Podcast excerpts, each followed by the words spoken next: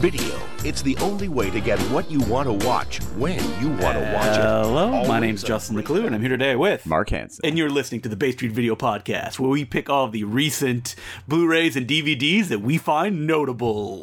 yes. And you know, the definition of notable, Uh, yeah, this is one where Mark's like, I added a bunch of movies. We need to pad this list out. it's like that doesn't necessarily mean it's good. It just No. means maybe we have something to say. you could about be in it trouble at school. way. You're a notable student. Exactly, right? Notable doesn't have to be good or bad or whatever. And let's start with Round Midnight being released by the Criterion Collection. And oh, finally, one of my favorite directors, Bertrand Tavernier, has a proper release by a company like Criterion. Finally. I feel like we have talked about Tavernier so much on this podcast, and it's always the same thing. Give him proper Oh, releases. you know, he has Kino releases. That's right, because The Clockmaker of St. Paul came out and A Sunday in the Country, which were good releases, but also felt like Kino catalog titles. Like if you didn't know who he was, that you wouldn't like go towards it. But this is a Criterion release, and um, uh, everyone knows there's a certain sheen that Criterion releases have. Blah blah blah. blah blah blah. Sheen Criterion. and this movie is excellent and it's a nice release it's an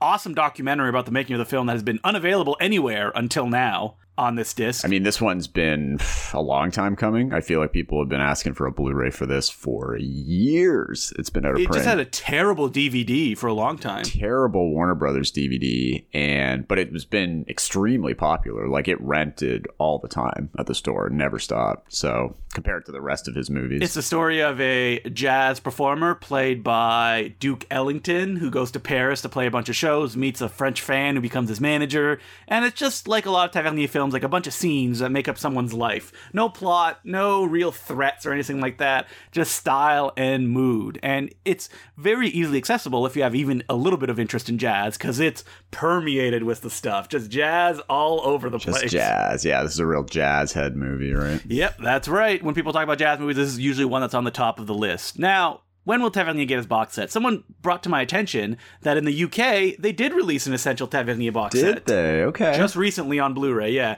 And it doesn't have as many movies as the French box set I has, which has like 25 movies, but it has all the major ones. Like you're not okay. missing any that you'd be like, "Oh, I wish I had this one." I guess the problem is that his rights are just split up amongst a bunch of different countries That's or a bunch of different is, yeah. companies, right? Like I'm sure, yeah, Criterion's got some, Kino's got some, maybe Arrow's got some. It's yeah, it's kind of hard to put together some sort of definitive box set when it's situations like Next that. Next up, we have again from Criterion.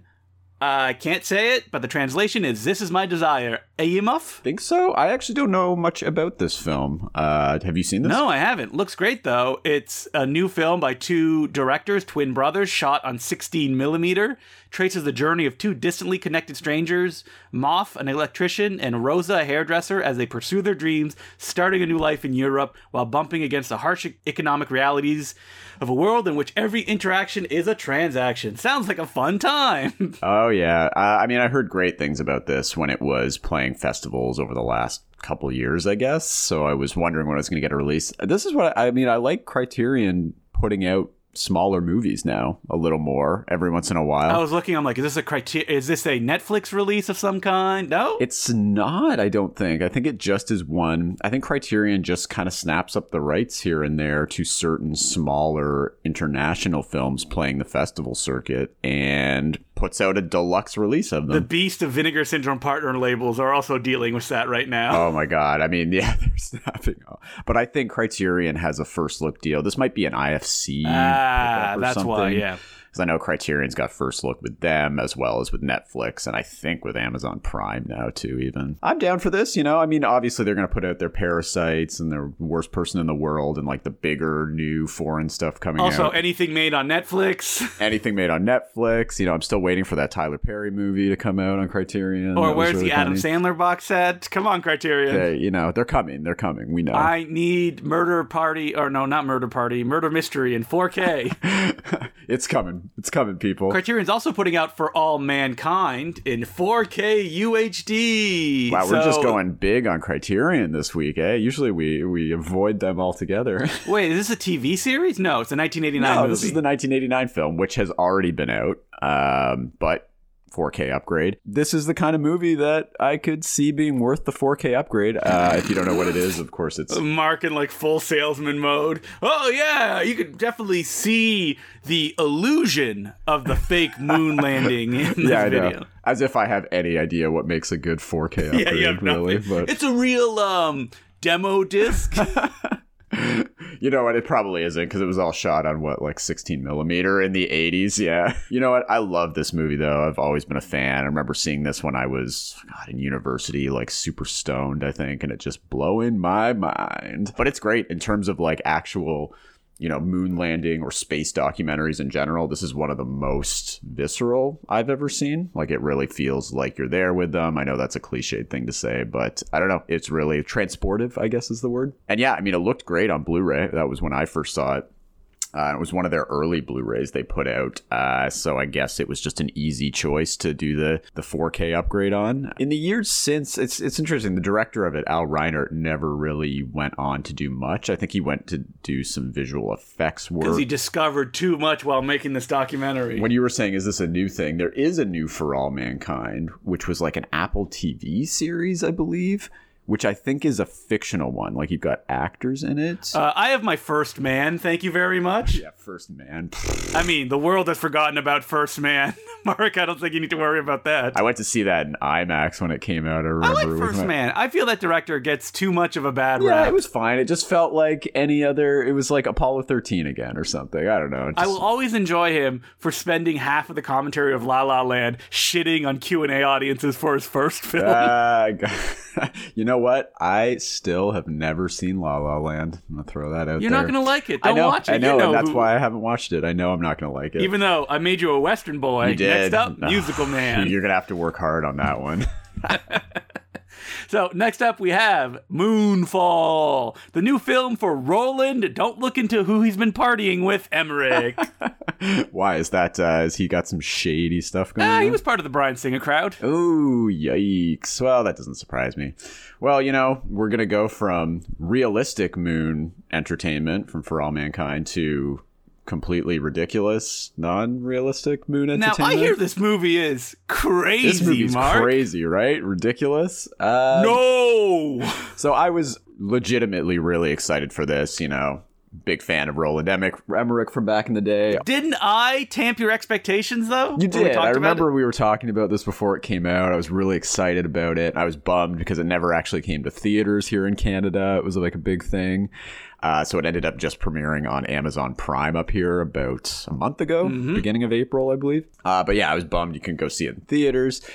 I don't know. I guess I was just jonesing for that return to that like 90s, early 2000s Roland Emmerich disaster picture. But Although, you got it with Geostorm. I guess so. I guess we already got it with Geostorm, which Dean Devlin did. And yeah, this is his kind of attempt to return to his roots. I mean, I feel like this movie is directly just combined from Independence Day, the day after tomorrow, a little bit of Stargate in there, you know. It's like it's like a greatest hits of Roland Emmerich. But it's a greatest hits if it was starring the most uncharismatic players he's ever worked with. That's fair. a palette that is so gray, like it almost looks like black and white. Yeah, you know, like there's a lot of effects work in this, but like, is it that in? I guess was I expecting it to be different from your average Marvel movie? It feels like everything was shot in front of a green screen. It looks terrible. It does, yeah. And I think they shot it in a studio in Montreal mostly, right? That's and yeah, the effects work just looks like any generic kind of Marvel or any kind of blockbuster nowadays. It didn't really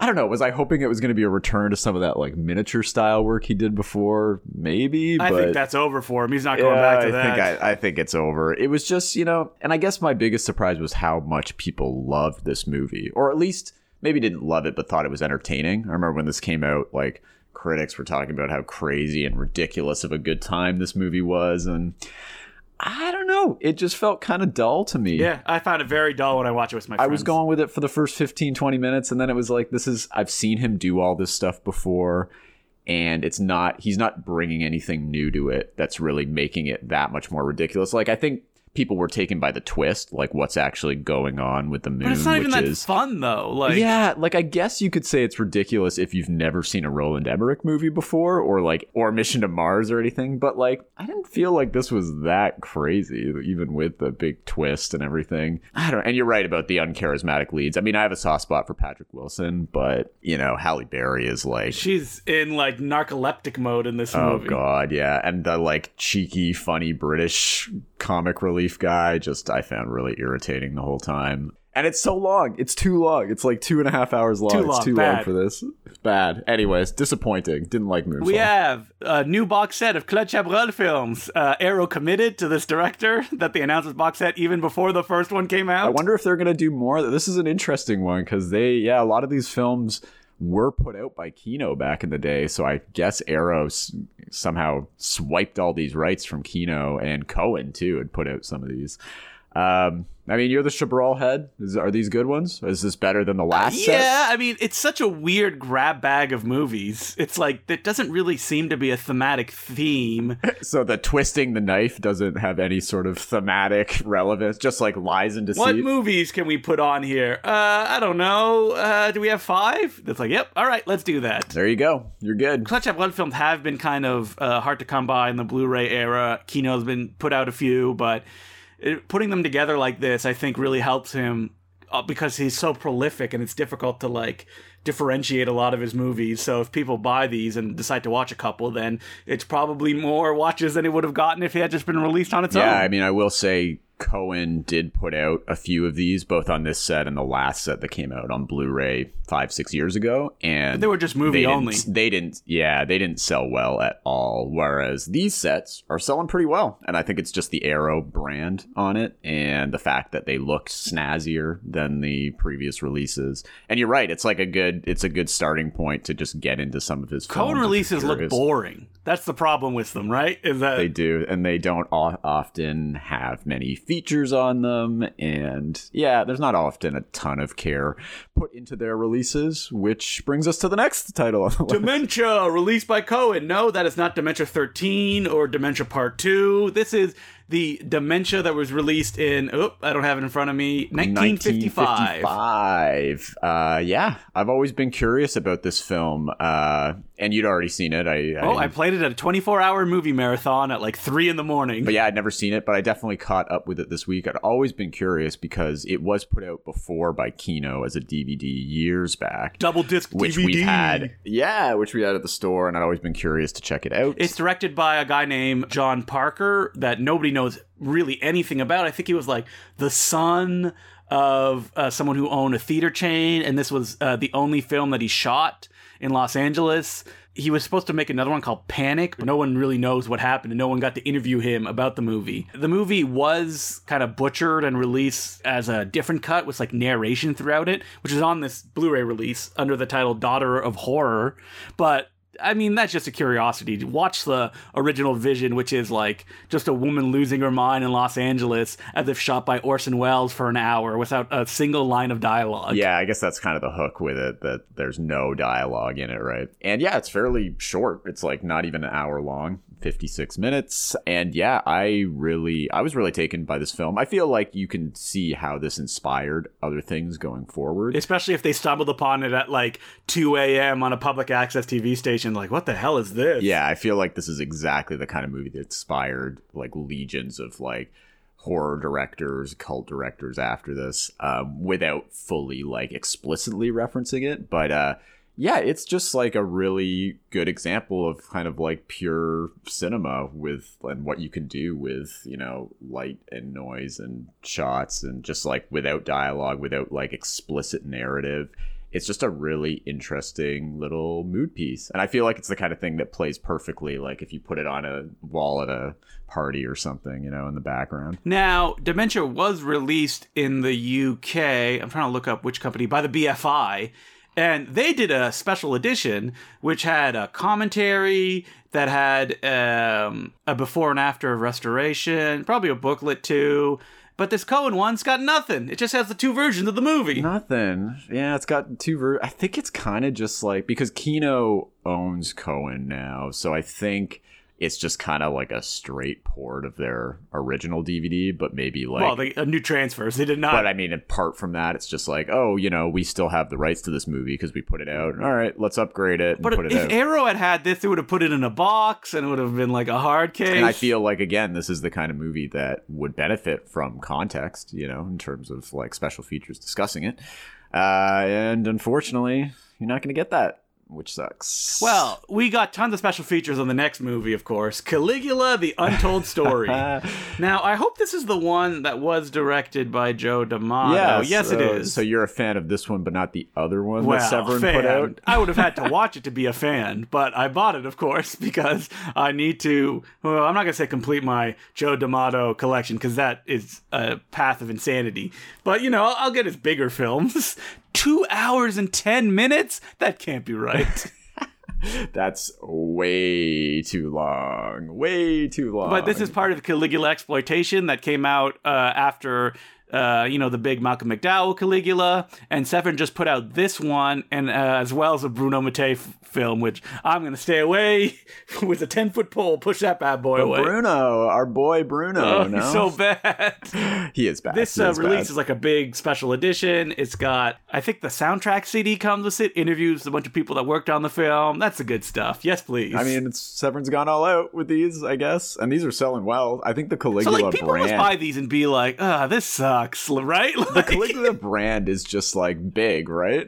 I think I think anything. It's like Caligula exploitation, right? It's like or it's like Nazi exploitation, where it's like whatever comes out, these guys will be like, all right, yeah, I'll, I'll pick it and up. And I will not enjoy it. I think maybe a lot of people they just kind of put it on their shelf and then they just don't think about it. You know, it's that it's that collector mindset. You got to have all the Severin titles. Got to have them I all. do not have to have all the Severin titles. No. It's funny though. Caligula, the Untold Story, did sell better than Caligula and Messalina. Oh, so maybe people are a little bit. Uh, you know what? They may have looked at the back and been like, "Well, Caligula, the Untold Story, has a bunch more special features, so it must mean people care about That's it more." That's true. Yeah, because yeah, I was kind of assuming they would just sell like exactly the same amount, you know. But uh, that's not true. That's not true. Yeah, we sold two of Caligula, the Untold Story, only one of the other one. Oh, Justin bought the Untold Story to Oh, get yeah. the other one.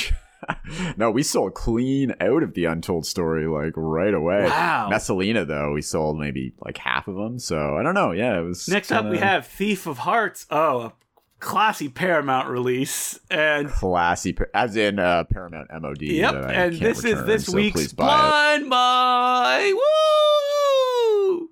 Now, Thief of Hearts is notable because it was one of the first films produced by Don Simpson and Jerry Bruckheimer. Yeah, under their, you know, Simpson Bruckheimer production label. And I think that's the reason I was always interested in this. Uh, and the cover just always, like the DVD cover, uh, which is just the poster, always intrigued me for some reason. It had that, like, you know, neo noir, 80s neo noir, kind of like bluish black look to it. Well, it looks like, hey, you want to rent Michael Mann Thief, right? Yeah, it's like Thief, but Thief of Hearts. No, of Hearts, yes, that's right. and this film, writ- written and directed by Douglas Day Stewart. No, you do not know who that person is. yeah, I was looking him up. Uh, not much, not much there. Is 80s as hell. And mostly, I think it's because of the score written by Mr. Uh, Beverly Hills Cop himself. Uh, Harold Faltermeyer.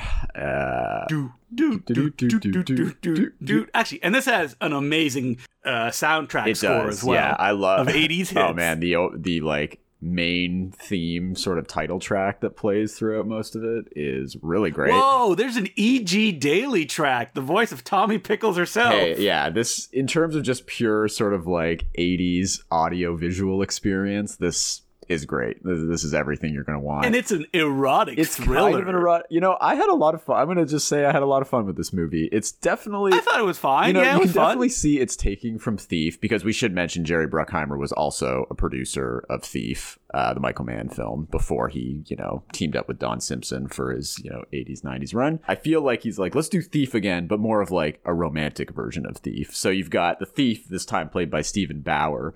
And he he works with David Caruso, and they're both you know stealing from rich houses and stuff, and they kind of scope them They out. live in giant lofts filled with just junk. Yeah, they live in great giant lofts. They're really successful at being thieves or whatever. And one night he Steven Bauer steals from a you know wealthy couple, and he decides to steal the the wife's journals because they're in the safe. And her journals are stuff. like, I love to have sexual pleasure And in water. yeah, I her- wish someone would just feed me ice cream. my God, right? They're like instructions of how to romance it's her. so great but i love how you know so that she they find that the um, safe has been stolen and she's like oh my god my journals were in there and she's like immediately she's like i know that the thief is reading my journals and everybody else around her is like uh no there's no way he just stole it because they were in the safe he had better things he doesn't care about your journals but then Oh, he's reading those journals. He loves those journals. Oh, he's reading them. He he loves the journals so much so that he decides to. I guess he starts this obsession with her and starts to stalk her first and then ingratiate himself into her life. Uh, he wants to solicit her design, basic like her um, interior design services, because she's a budding uh, interior designer.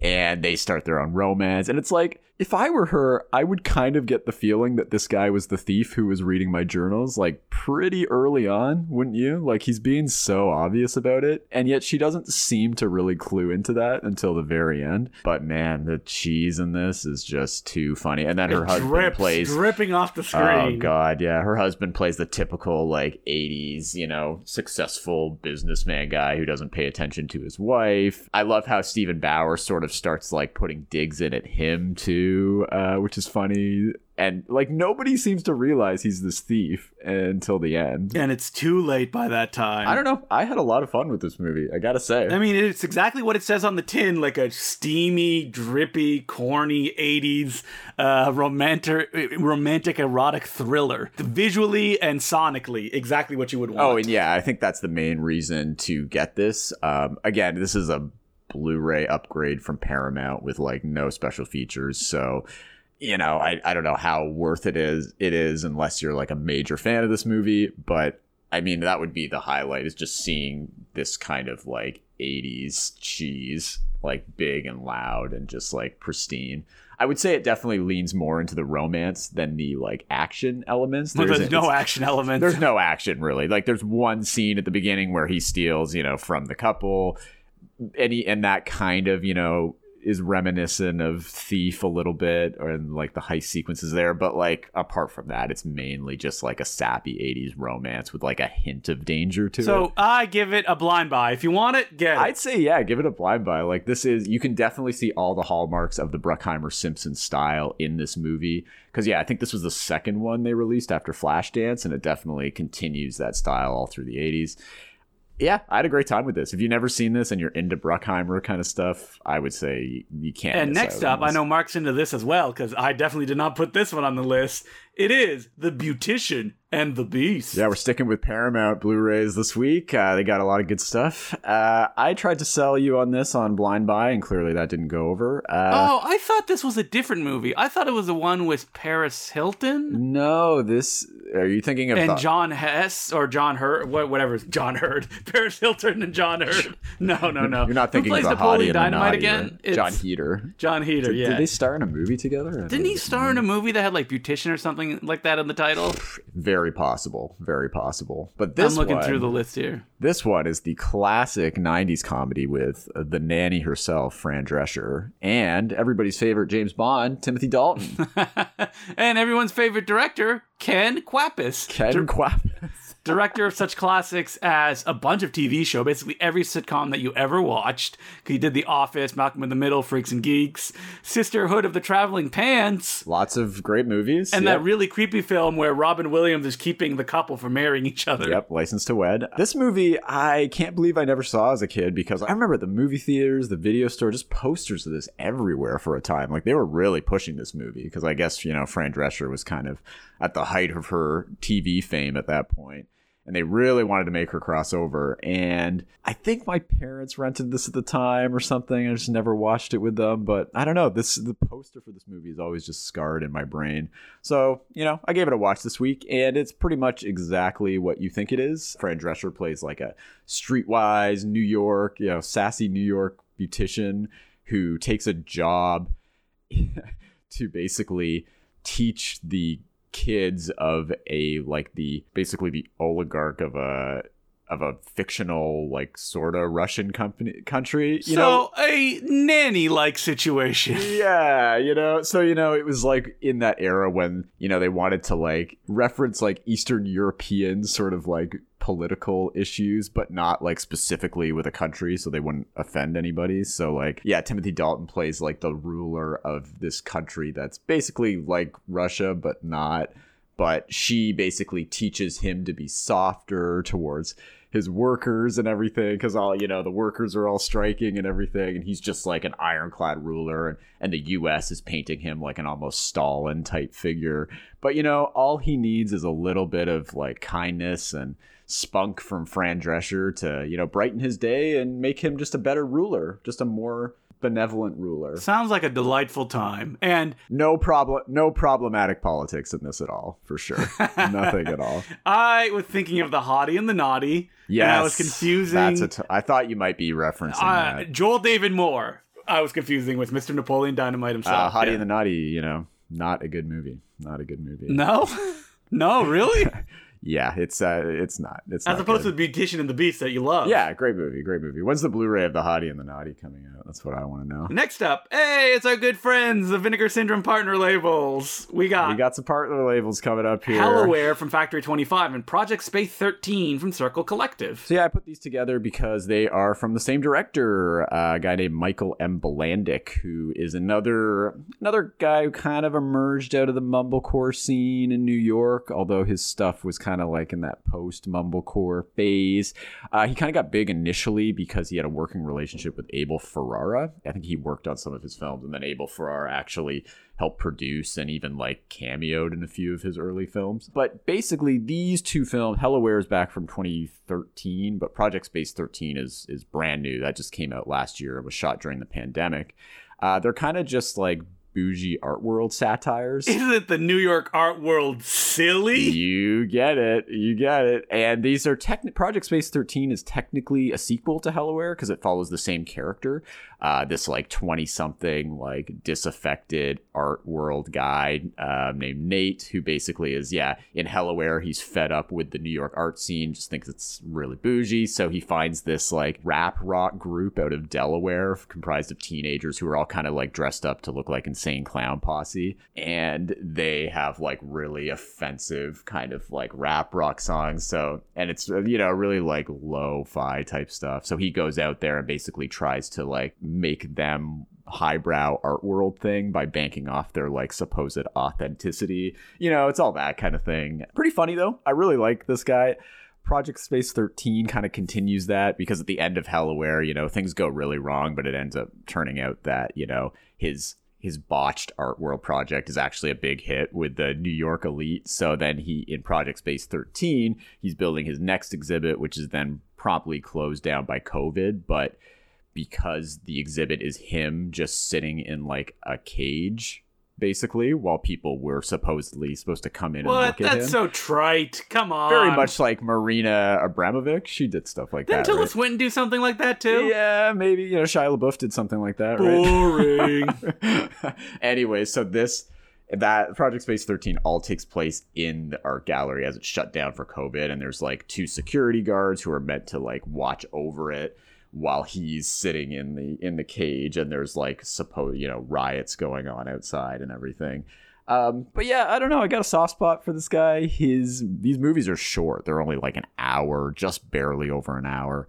And I don't know, they just got like a kind of fun. I know, I like their commentary on the art world isn't like that fresh or unique, I guess, but it's just you know, I don't know. They're entertaining little comedies, I guess. I don't know. I, I really dig this guy's Well, you gotta be more confident, Mark. You gotta say you do know. You watch these now. You'll regret it if you don't. I do know. I do know. Watch him. Well, watch Hellaware first, and if you if you like that, then go on to Project Space 13. If you don't like Hellaware, you're probably not going to like the rest of his stuff. Next up, we have old friends that we always wish the best for them, and they keep knocking out those uh, strikes over and over again. Unless maybe you like this one. I haven't seen this one, Mark. No, th- this was one I put on that I, I did not like. Oh, let's say the title. It's Kandisha, and it's a new uh, film from the directors of Inside, Alexandre Bustillo and Julien Maury. We all love Inside, right? we love Inside, and you know what what? I- happened? why? What? Like, why can't they make another good movie? I always am just so annoyed that like they can't seem to follow up Inside with anything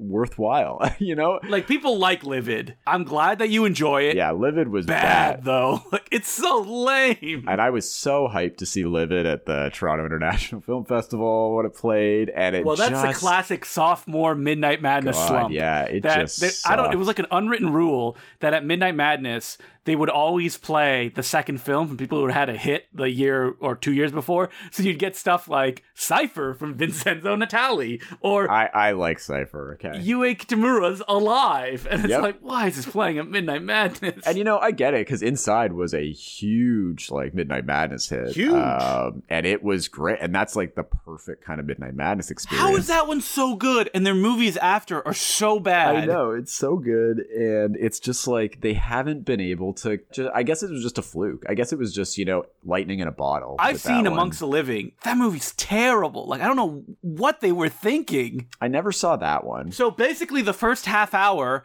is like, oh, it's like the Goonies or the Monster Squad, where a bunch of kids go to an abandoned fair thing and get chased by a killer. This is fun. And then they all go home and they're all killed one after the other. And it's like, what? Well, then you probably won't like this one because Kandisha is kind of similar to that. It's about, you know, a group of French youths who, you know, there's this rumor about this evil witch lady named Kandisha, and they kind of summon it, and then it basically just kills them off one by one, which is, you know, standard horror movie plot. But he just, they- they just don't bring anything to it. It's just so bland, generic, and and the worst part about it is they're like, bad sense of humor like the the dialogue they write for these like supposed teenagers comes off exactly like old people writing dialogue for young people especially with the jokes which are all like super cringe Oh my God, Mark, you just said super cringe. Is somebody writing your dialogue i too? know somebody uh, they are they're writing my dialogue Oh, right now. no. oh no it's bad I wish these guys like I wish them the best because I, I- they were they came from like the genre film scene, like magazine scene. They work for Mad Movies. They're huge, you know, uh, horror heads, and they just can't do it. I don't understand why. and this is actually one of two movies they had out last year did you see the other one the I did not see the Deep House. Didn't we talk about it? Because it's a found footage film, It right? is- yeah, I don't think we talked about it because it hasn't. Well, it came out here. It, it came out. It played Fantasia last year. Oh, I think we talked about it in person, not on the podcast. Maybe, yeah. It came out through Epix, I believe, which is like a sign that your movie's not good.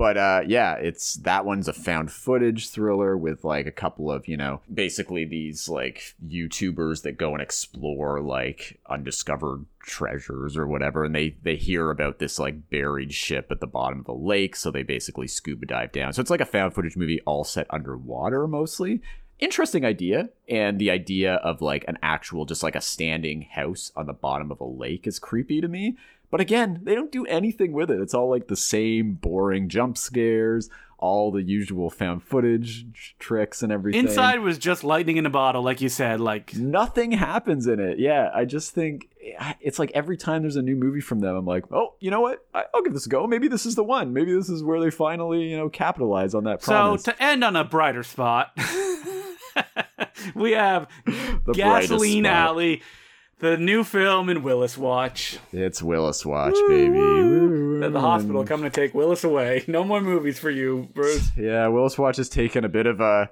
dark turn in uh, recent months. Well, the last month, I guess. As you know, you're all well aware of the diagnosis that Bruce Willis does, in fact, have dementia or aphasia, which is a form of mental deterioration. And that not only that, but he was, you know, a lot of people on the sets of these movies he was making have been aware of it. There was a, you know, pretty scathing LA Times expose about He would have kept making movies for years if that article didn't come out. Oh yeah, but they were all enabling this, you know. And yeah, it's kind of this is something that obviously you and I speculated on a ton throughout our Willis Watch days. The fact like is he ill? There were rumors about this going around forever. I think when yeah, basically when the news came out which I do think was kind of prompted by the LA Times expose. I feel like that was coming out, and then to save face, a lot of these producers, like Randall Emmett, who we've talked about, have basically you know, been like, uh, Bruce, yeah, you got to retire now. It's done. Like, we can't do this anymore, especially when they're reports, firing guns, firing guns on set without knowing. Like, he didn't know where he, like, apparently, according to directors he worked with, he didn't know where he was from time to time. Like, pretty disturbing stuff. But yeah, I think there was a lot of outpouring of, like, oh my God, poor Bruce Willis. How could this have happened to him and everything? Whereas I, I think the blame needs to be put all with the people that were enabling this for sure. I, I think the worst part about this is all of his team around him that were enabling this and getting a lot of money off of continuing to make him show up for these sets and everything. Not us, the poor reviewers, making fun of Willis looking sleepy as he suffered from dementia. I guess that's the big question. Should we feel bad for making fun of Bruce Willis through these movies? That's a tough one because Bruce Willis has, let's not, you know, beat around the bush, been kind of an asshole for a long time. But he's also been lazy before dementia set in. And he's been lazy. Like, again, this, it's not like he just started doing these movies the last couple years. Like, he has been doing these movies for over a decade now. Like, all these VOD, like, mixed in with other Hollywood movies here and there. But well, when did Cop Out come Cop out? Out was 20 10 or 11 or something. Yeah, 2010. But at least yeah. that was like a Hollywood movie. Like, but he looks so sleepy and undedicated in that movie. He was still doing bad VOD movies at that time though too. So it's like this started a long time ago and I think it's only within the last like 5 years it's really started to spiral, which is what happens with dementia. I mean, my grandmother had it really bad and it is a really steep decline, you know. It starts to manifest itself really